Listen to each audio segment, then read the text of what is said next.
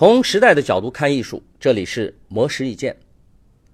导演冯小刚在第八届中美电影高峰论坛获得中美电影终身成就奖，并与最新作品《芳华》的原作者严歌苓共同出席嘉宾对话论坛，分享了自己对于近年来影视业发展的看法以及经验。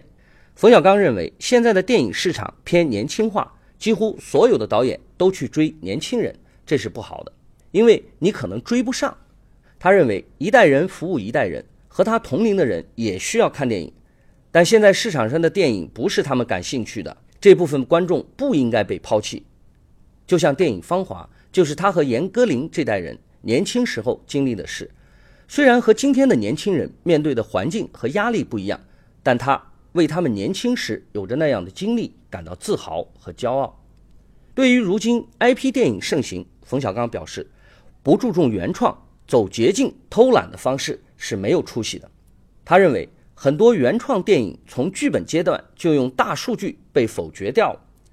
很好的剧本被否掉了，谁又知道真正放到市场上会有什么结果呢？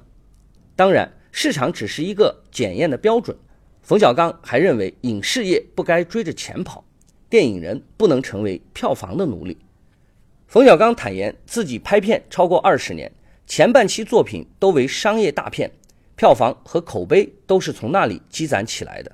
现在就是利用商业电影形成的影响力和资源占有，在制片公司的话语权就大，才有幸可以拍一些自己真正喜欢的东西，像是《一九四二》《我不是潘金莲》和《芳华》这些电影。泛泛的说，不是市场会喜欢的，但拍出来是有意义的，对自己也有需要。以上内容由魔石意见整理，希望对您有所启发。魔石意见每晚九点准时更新。